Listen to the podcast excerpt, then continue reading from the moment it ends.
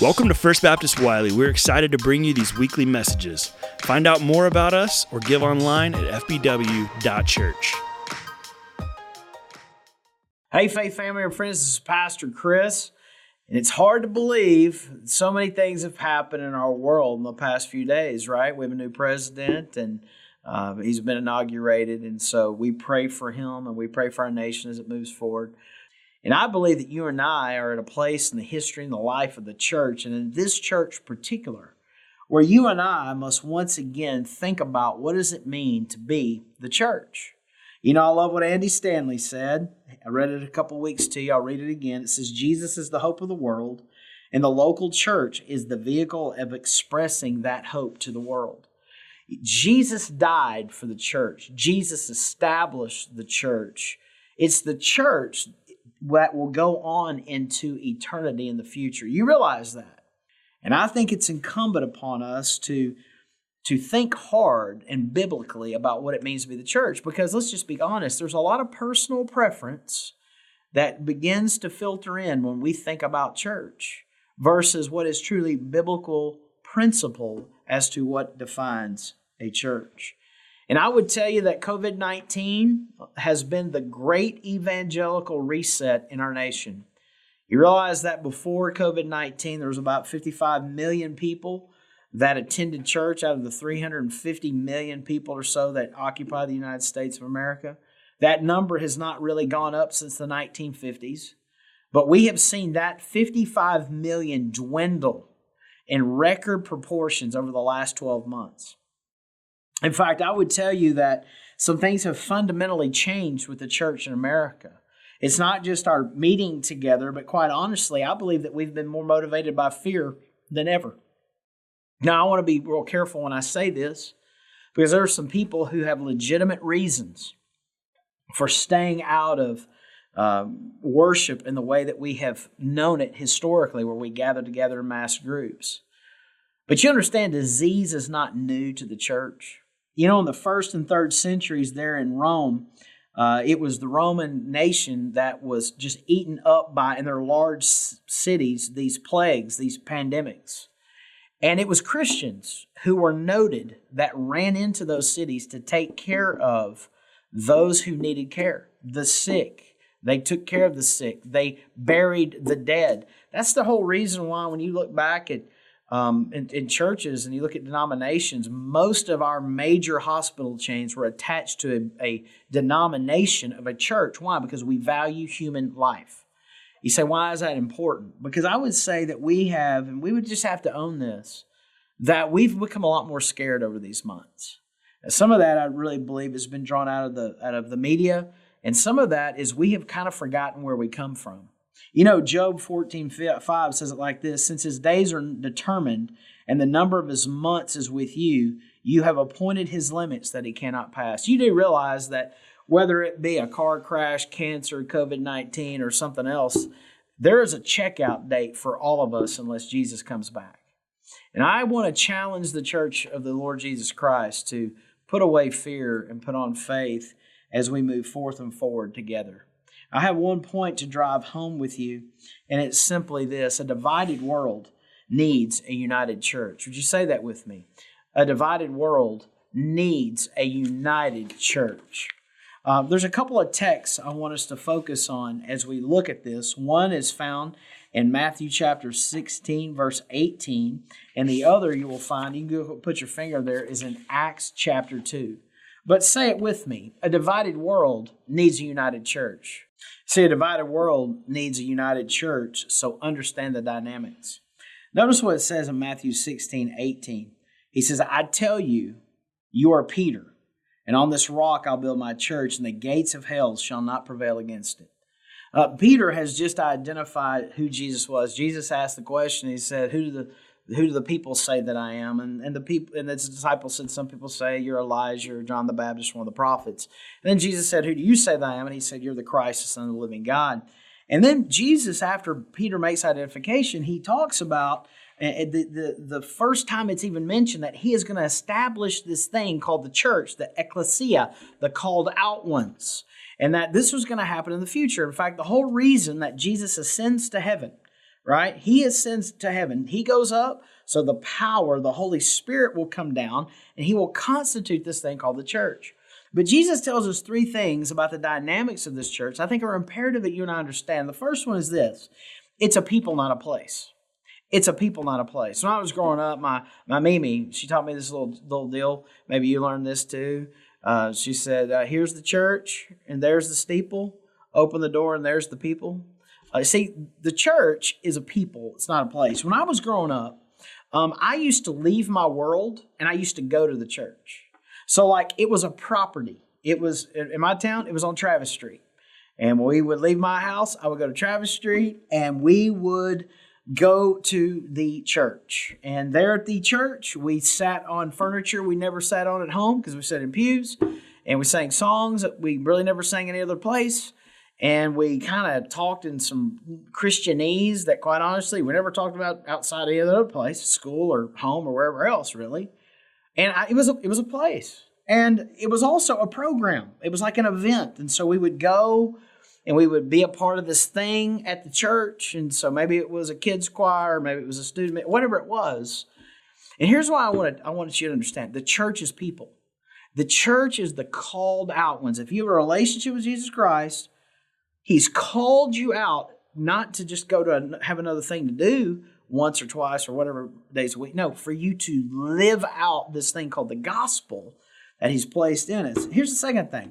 Uh, the church is Christ's. It's his. Because he says this, I tell you, Peter, and on this rock I will build my church. That is huge. You know, over the years, I've I've heard people who've, who've referred to Uh, the church is, you know, that's my church. In fact, we have every year, we have an emphasis called I love my church. And I want you to understand something. When we say I love my church, it's not in the possessive sense. It's more in a practical sense. I can give an example. Next to my house, there's a seven eleven. And I go to that seven eleven a lot. In fact, that's my seven eleven. And so I go to my seven eleven, I get gas. I go to my seven eleven, get a Slurpee. I go to my seven eleven, get whatever it is I want to get. Do I own that seven eleven? No, it's not my seven eleven. But it's mine because practically it's where I go to do that. In the same way, you and I don't own the church. Like, it, we have no say as to how it really ought to go. You do understand that there's the reason so many churches in America have declined and plateaued and have and have closed up. You know, it's, there's some uh, statisticians that say thirty-five hundred churches a month close up in America. Why? Because people repossessed what was not theirs. You didn't die for the church. I didn't die for the church. Jesus died for the church. It is Jesus's church. And if it's going to succeed, it's going to happen because Jesus is going to let it succeed. You see, it's also, notice this, it's not just a people and it's not a place. And it's not just Christ, but notice this, it's expanding. It's growing. Because he says this, upon this rock, I will build my church. I build my church. In fact, I would tell you this, Jesus can't imagine a non-fruit-bearing church. Jesus can't imagine a non-fruit-bearing Christian. You know, what do you mean by that? Well, Jesus says in John fifteen two, he says, every branch in me that does not bear fruit, he takes away, and every branch that does bear fruit, he prunes, that it may bear more fruit. You see, um, I'll just say this, before COVID, we were a church of about twenty-one hundred people regularly on our campus. We know after through the aftermath of all that we're dealing with, and now we're still in the middle of a pandemic, and there's uh, there's uncertainty about that. We are probably not as large. No church is as large as it used to be. And I believe we've experienced the great evangelical pruning because the stage is set for growth to occur. God wants to grow back bigger and stronger, and I really and truly believe better. You see, the church, it's a people, not a place. It's Christ. It's expanding. And notice this, it's offensive. It's offensive. You know, I don't really like that. It says this, and the gates of hell shall not prevail. You see, when you talk about gates, it, it's this, that the enemy, the devil, has been given some a certain amount of dominion in this particular time in which you and I live.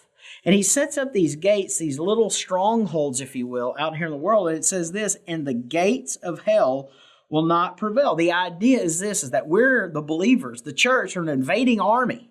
and we're going to topple. We're going to open up the gates. We're going to topple the works of the devil, and that's what he would have us to do in these days. I love what J R R Tolkien, who gave us The Lord of the Rings and, and such, he says this, is there is some good in this world, and it's worth fighting for.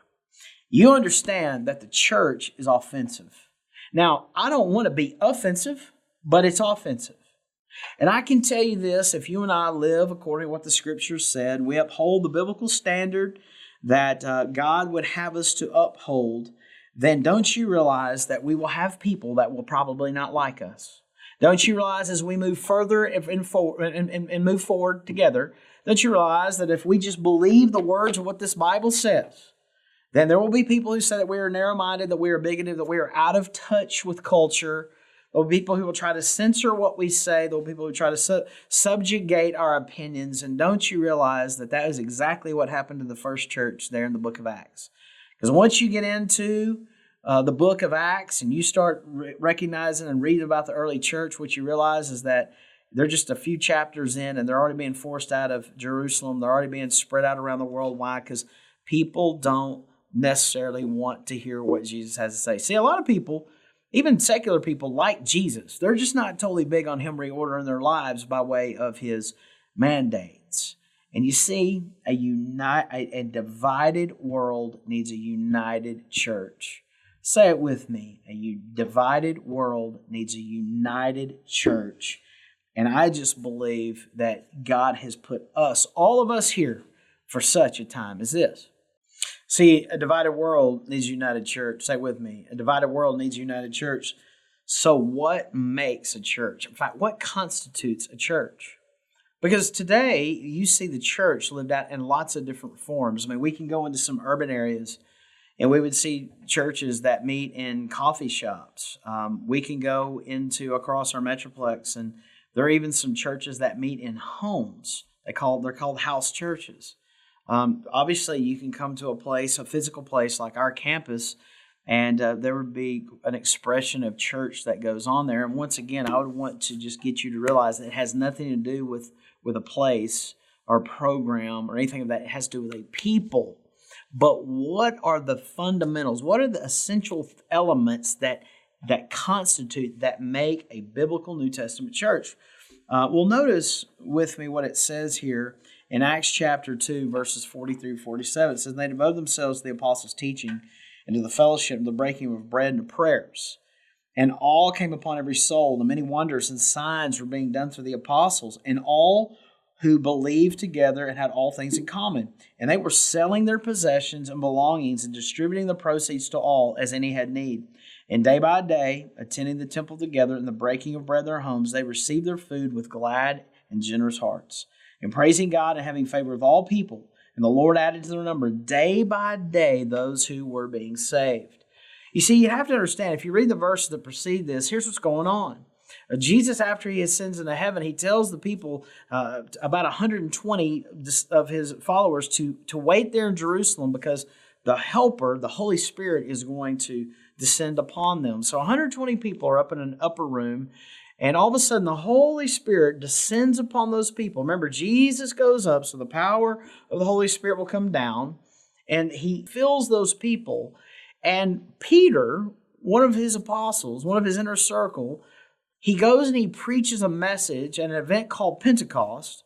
And at Pentecost, three thousand people come to know Christ. three thousand people on the first day that the church is ever birthed and born are brought into the church. And if you read through the book of Acts, you realize very quickly it, the number grows to like five thousand people. And if you realize that by the end of the first century, uh, there in Rome, there in that particular city, about twenty-five thousand people uh, were Christians. And by the third century, by the time Emperor Constantine Christianizes Rome, there's about two million Christ followers all across what was the known Roman world. And so this church, it was this movement, and it, and it didn't have buildings like we're used to, and it, it didn't even have paid clergy or, or staff like we're used to. I mean, these were simple people. Uh, they were just doing this together, and uh, God blessed it. And you say, so, so then what is it that really makes a church? I would submit to you there are really five things, five elements, five uh, dynamics, these, these characteristics that make a true New Testament church. And the first one is this, is that they gather together. They gather. They gather for worship. And it happens regularly. In fact, you, in that text right there, it says, and day by day, attending the temple together and breaking bread. And day by day, attending the temple. I mean, you see that word, and day by day. They attended the temple. The, the first type of meeting that this, this group of early believers had is they had a large meeting. It was a corporate worship meeting. And uh, it, it only makes sense that we would be about God's worship because God is always about His own glory. In fact, in Psalms twenty-two three, it says this, yet you are holy, enthroned on the praises of Israel. And that's why in Hebrews ten twenty-five, we are told this, let us not give up a meeting together as some are in the habit of doing, but let us encourage one another, and all the more as you see the day approaching. You see, corporate worship is essential to our spiritual connectedness, one to God, but also to one another. It is a mark of the New Testament church. You say, why is that so important? Let me tell you why that's so important. Because you realize heaven is not going to be all like you. You know, I'm a, I'm a middle-aged Anglo man. And let me just tell you something. Heaven is not going to look like me. In fact, the Anglos are going to be a pretty small section of heaven when you really look at all the nations, tribes, and tongues of the world. And that's why every church ought to become as racially diverse, as integrated as possible, because the more colors and the more cultures that there are, listen to me, we look more like heaven. And it's imperative that you and I go to church because why? When you're missing, we're missing a part of heaven. Like if you're planning on being in heaven one of these days because you're part of God's family, don't you understand? He wants you to know that family now. I've heard some people say, "Well, you know, I, I I'm all I'm, I'm a Christian, but I, I'm I'm just not all about the uh, about the institutional church. I'm just not all about the big gathering." Well, then I will just be blunt with you, friend. You may not be what you profess, because if you love Jesus, you automatically are in His family, and if you love Him, you have to love His family. So one of the characteristics, one of, one of these attributes we see is this, that the church gathers. Here's the second thing a church does. The church grows. There's, there's growth. It says right there, they devoted themselves to the apostles' teaching, the fellowship, and breaking their bread, and they did this in their homes. Um, so we see that this there's this large group dynamic that's in the temple, but then the oikos, or the home, there's this small cluster of, of believers. And here's what they're doing. They're they're they're taking the, the teaching of the apostles and they're and they're room they're just just sharing that, and they're just digesting that as a group of people while they, by the way, are having food together. They're they're doing life together. You know, in the in the Hebrew culture, whenever a person was invited into a person's home, it wasn't just, hey, let's have some food. It was it was truly an act of worship, because one of the most sacred places in a in a Hebrew home is the table. And it's at the table that life really happens. It's at the table that deep conversations occur. It's not just meal sharing, it's life sharing. And don't you realize that you have been made for this kind of fellowship? First Peter two two says, like newborn infants, long for pure spiritual milk, that, that by it you may grow up into salvation. You see, in the home, you think about your own homes. If you've ever raised children, you know, at one point in time, your kid was in a high chair, but eventually they make it into, you know, their big boy chair. And eventually they they go from at Thanksgiving from the kid table to the adult table. Why? Because they grow up. And we do that in that oikos. We do that in that small cluster. And here's the best part about it. You need some friends who will hold you accountable. You need some friends. But the, the scripture says the words of a friend can be trusted. You need some people who will love you enough to stab you in the front, not the back, and tell you some areas of your life that need to be adjusted. You see, in the real church, the real authenticated church of the Lord Jesus Christ, they gather for worship. They grow in these small groups. But notice this, they also give. They give. And how do they give? They give in their time, talent, and their treasure. They give in ministry. They use their gifts. They use their money. They use all these things, because it says, and they had all things in common. And they were selling their possessions and, bel- and belongings and distributing the proceeds to all as any had needs. And here's what you got to realize. As these families, uh, as these Christians are, are becoming Christians. They had been Jews, or perhaps they had been in pagan religions there in, in the Roman culture. As they're moving out of these things, a lot of them are being ostracized by their families. They're, they're being, uh, being kicked out of their homes. They're losing jobs. And so now this group of, of early Christians, they're having to band together, and they're having to take care of one another. And so it's, it's this beautiful thing. They had everything in common, and they didn't see their possessions as their own, but they saw them as God had given them these possessions to leverage for His glory and for the good of those people there in their families. And you see, that's why we use our gifts. That's why we use our time uh, to serve in the ministries of the church. That's why we use the gifts God's and the abilities God's given us, and we use our treasure. I'll just say this to you. Uh, I unapologetically uh, give all three of those things to the church. Why? Because the church is the one organization that will live on into eternity. It's, don't get me wrong, I think scholarship funds are great. Don't get me wrong. I think uh, research for diseases are great. Don't get me, and by the way, I give to some of those things. But the one organization I'm going to always give to the most is the one organization that's going to live on into eternity. Why? Because Jesus said this, don't stare, store, uh, store your treasures on the earth where thieves and moth and rust destroy. You should put your treasure in heaven where it's going to be there for an eternity. And so there's a generosity of time, talent, of treasure in the church. You see, the real church gathers, gathers for worship, grows, grows into groups. There's this community. You are made for that.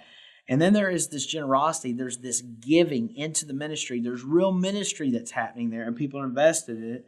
And then notice this, this fourth thing. There is this going, or there is this proselytization. There is this witness that goes out.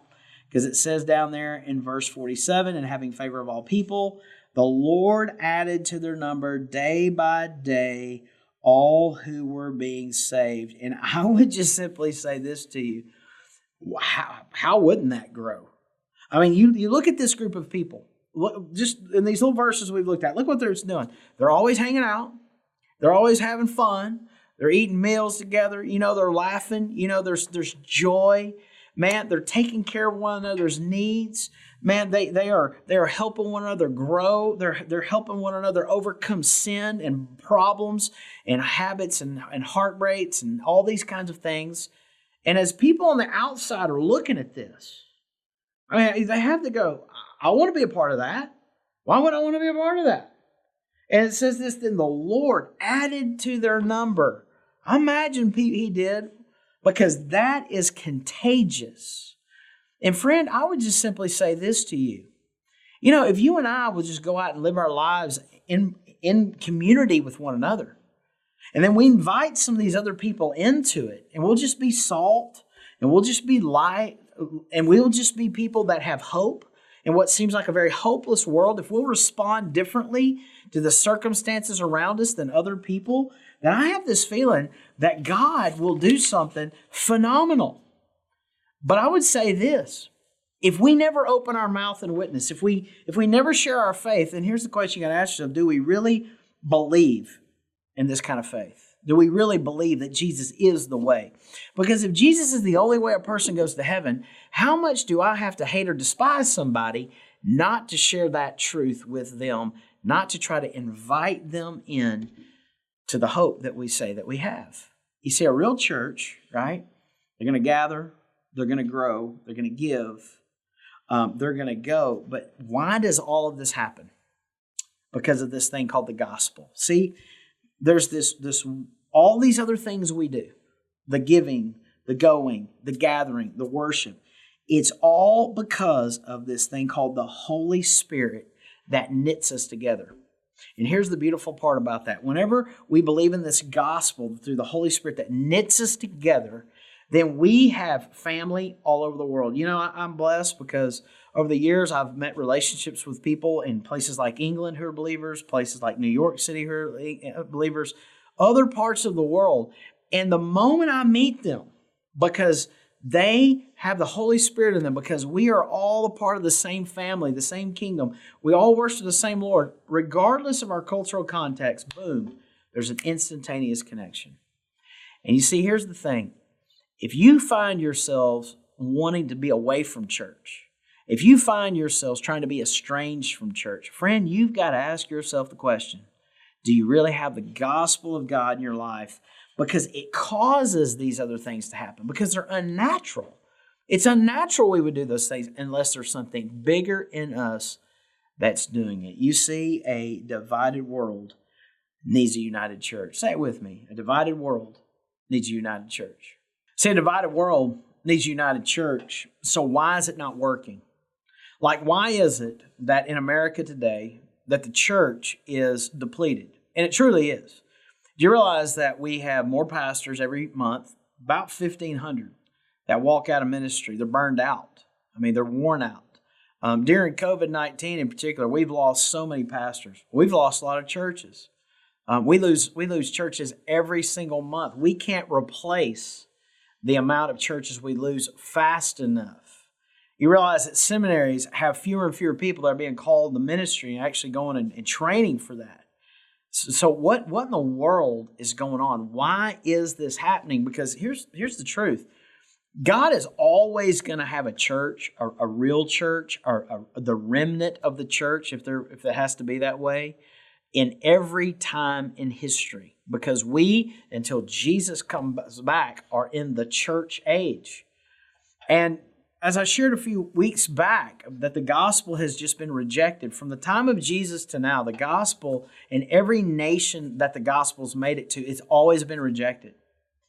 And you say, why though today in America? Where you do realize that if people in America die and go to hell, it's going to be because they drove by five churches on their way to soccer practice or cheerleading or wherever it is they were going. You do realize that, right? Like, there will be no excuses, because America has had from sea to shining sea, has had the gospel proclaimed over every square inch of it more than any other nation, probably in the history of the world.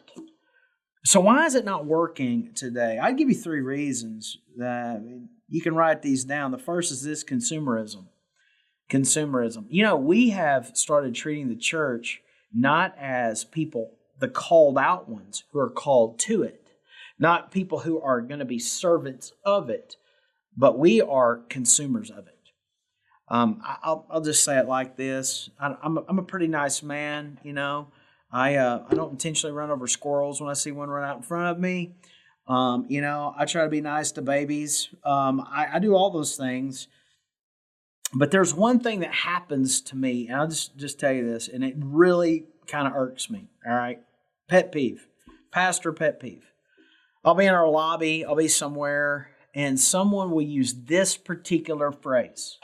They will say, "Hey, Pastor," uh, and I'll say, "Hey," and I'll meet them, and I'll oh, tell me about yourself. They'll tell me, and they'll say, "Well, we're just checking out your church and uh, seeing if this is, you know, going to be a fit."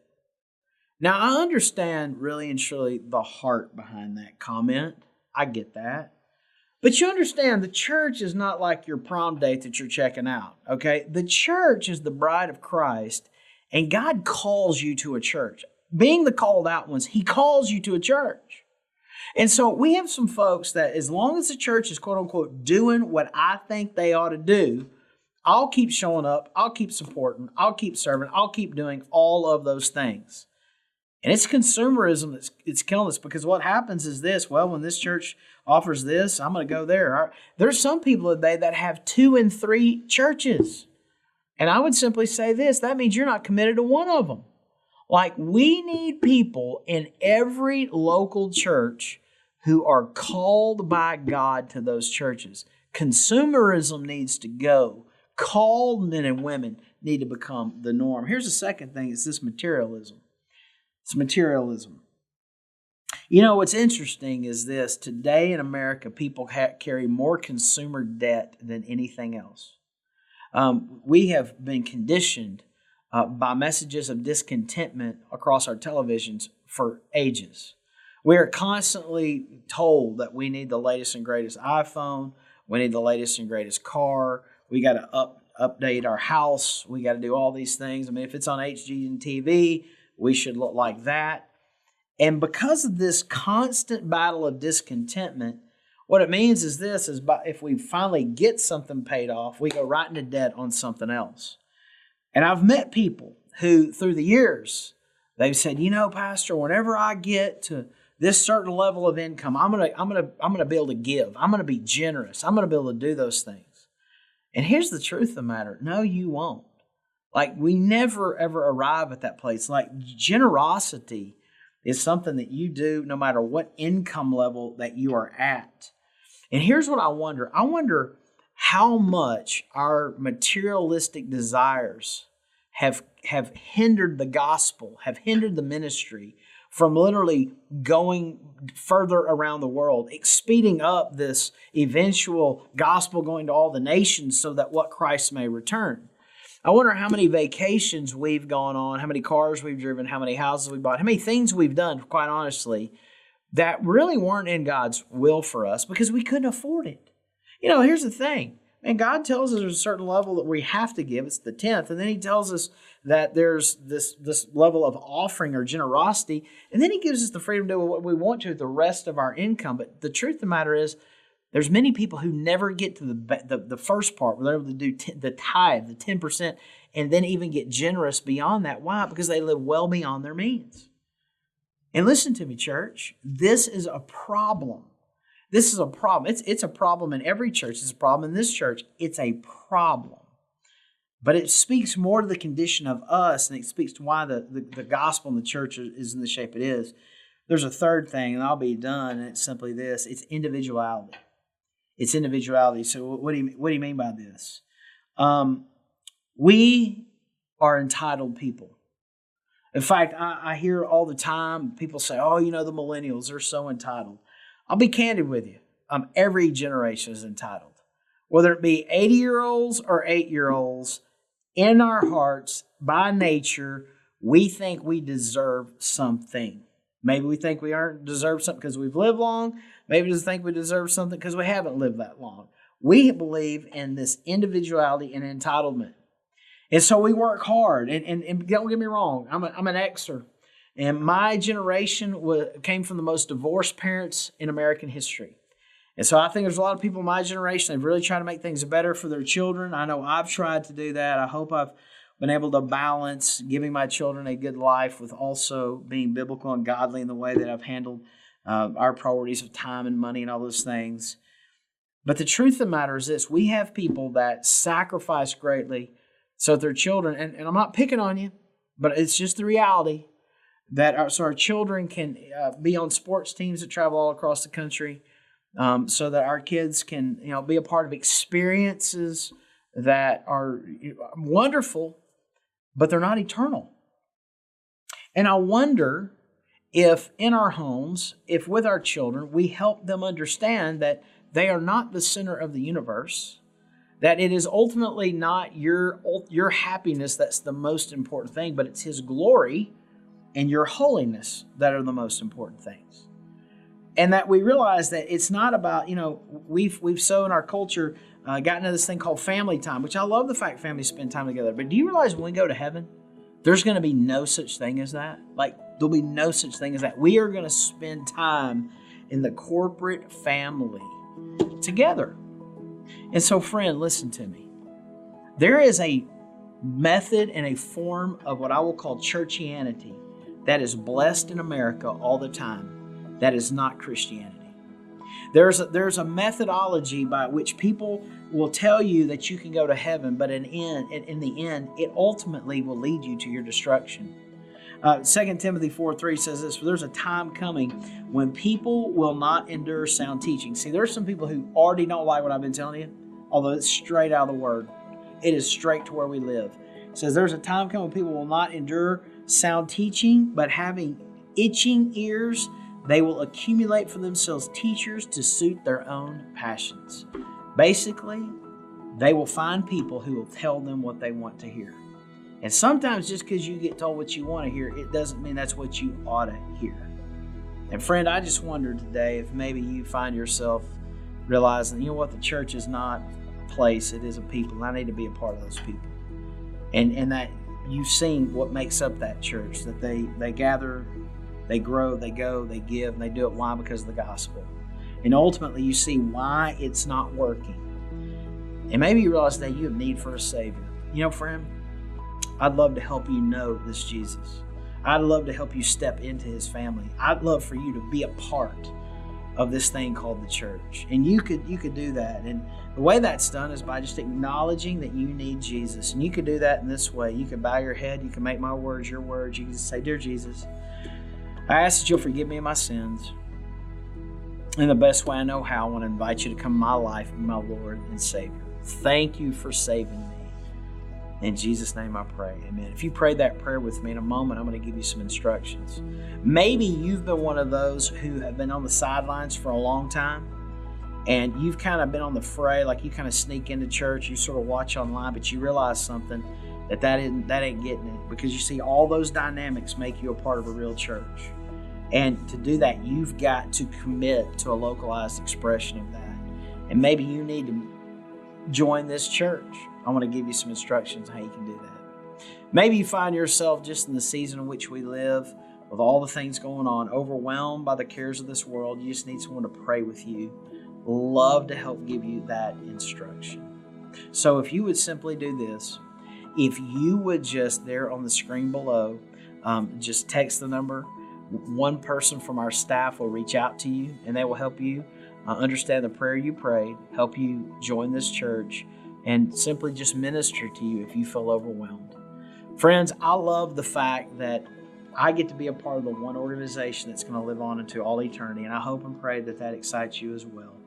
Let me just speak a word of blessing, and let us go out in the world this week, and let us be the united church. Let us quit picking on people with our own preferences of what it means to live out the church. Let us, let us be people of biblical principle and excited that people are still in the journey. And I pray in the days ahead that you and I would experience what Jesus said. He said, "Upon this rock," meaning Himself, "I will build my church, and the gates of hell will not prevail against it." Father, I pray that by the power of Jesus, that you would build this church, and it would be a true expression of what you would want it to be. I pray that we would take away all of our tradition, we'd take away all of our preferences, we'd take away all the privileges that we've had as we've maybe made a church in our own image. God, would you reconstruct now, because of these unique time in our history, these unique circumstances you've allowed in our world, that you would reconstruct a church that would honor you. And I pray in this localized expression, at least another one hundred fifty years, or until you come back. And it's in Jesus' name we pray. Amen and amen. God bless you, church. We'll see you soon.